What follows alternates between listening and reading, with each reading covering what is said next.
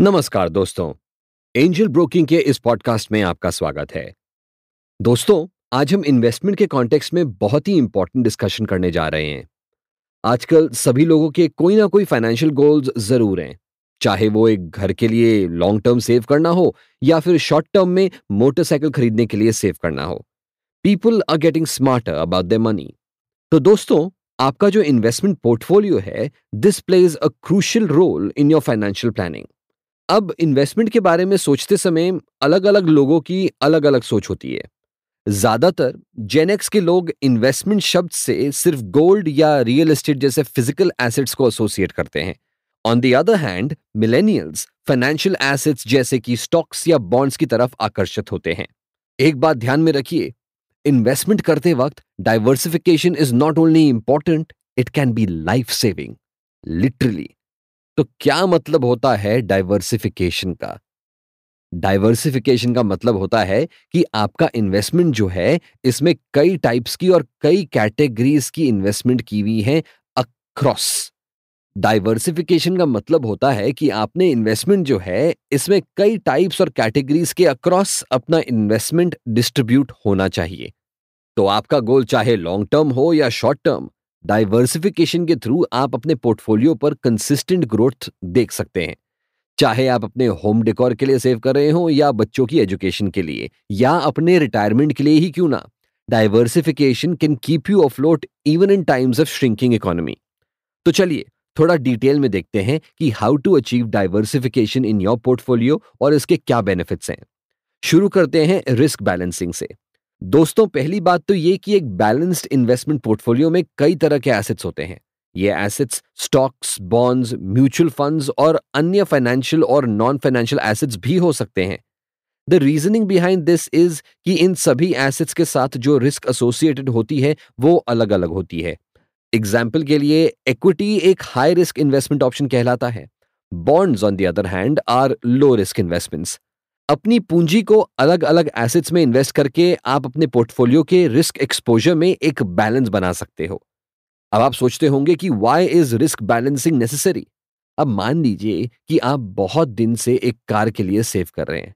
आपने किसी penny stocks को आइडेंटिफाई किया है और आप इससे हाई प्रॉफिट्स एक्सपेक्ट कर रहे हो।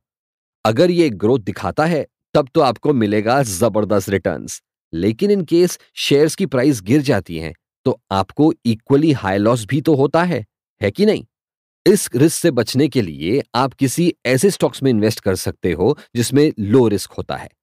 इससे ना केवल आपका कैपिटल सुरक्षित रहता है, आप अपने गोल्स के अकॉर्डिंग अपना पोर्टफोलियो को फाइन ट्यून भी कर सकते हो।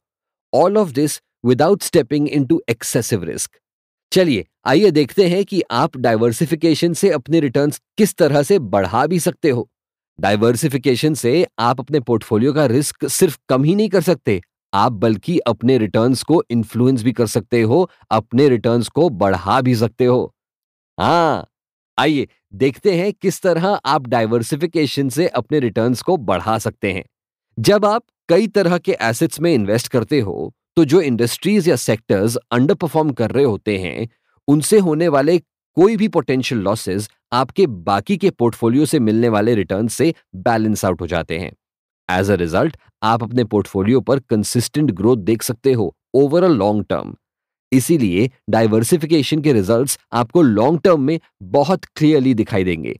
देखते हैं इसे और डिटेल में। ऐसा क्यों होता है? ओवर अ लॉन्ग रन जब आप अपने एसेट्स को होल्ड करते हो तो आपको उस इंडस्ट्री के ups and downs consistently affect करेंगे। ऐसे सिनेरियो में if a certain industry suffer due to market conditions you are more likely to be affected by it इसीलिए डाइवर्सिफिकेशन के थ्रू आप अपने पोर्टफोलियो को इन मार्केट रिस्क को फेस करने के लिए ऑप्टिमाइज करते हो। अब आप पूछेंगे कि इन्वेस्ट ही क्यों करना है ऐसे स्टॉक्स में, जिनमें हाई रिस्क हो? क्योंकि दोस्तों, जिन एसेट्स पर हाई रिटर्न्स मिलते हैं, वो यूजुअली उतने ही रिस्की भी होते हैं। This leads us to the third benefit of diversification which is flexibility मान लीजिए कि आप अपने पूरे कैपिटल को दो स्टॉक्स में इन्वेस्ट कर रहे हैं।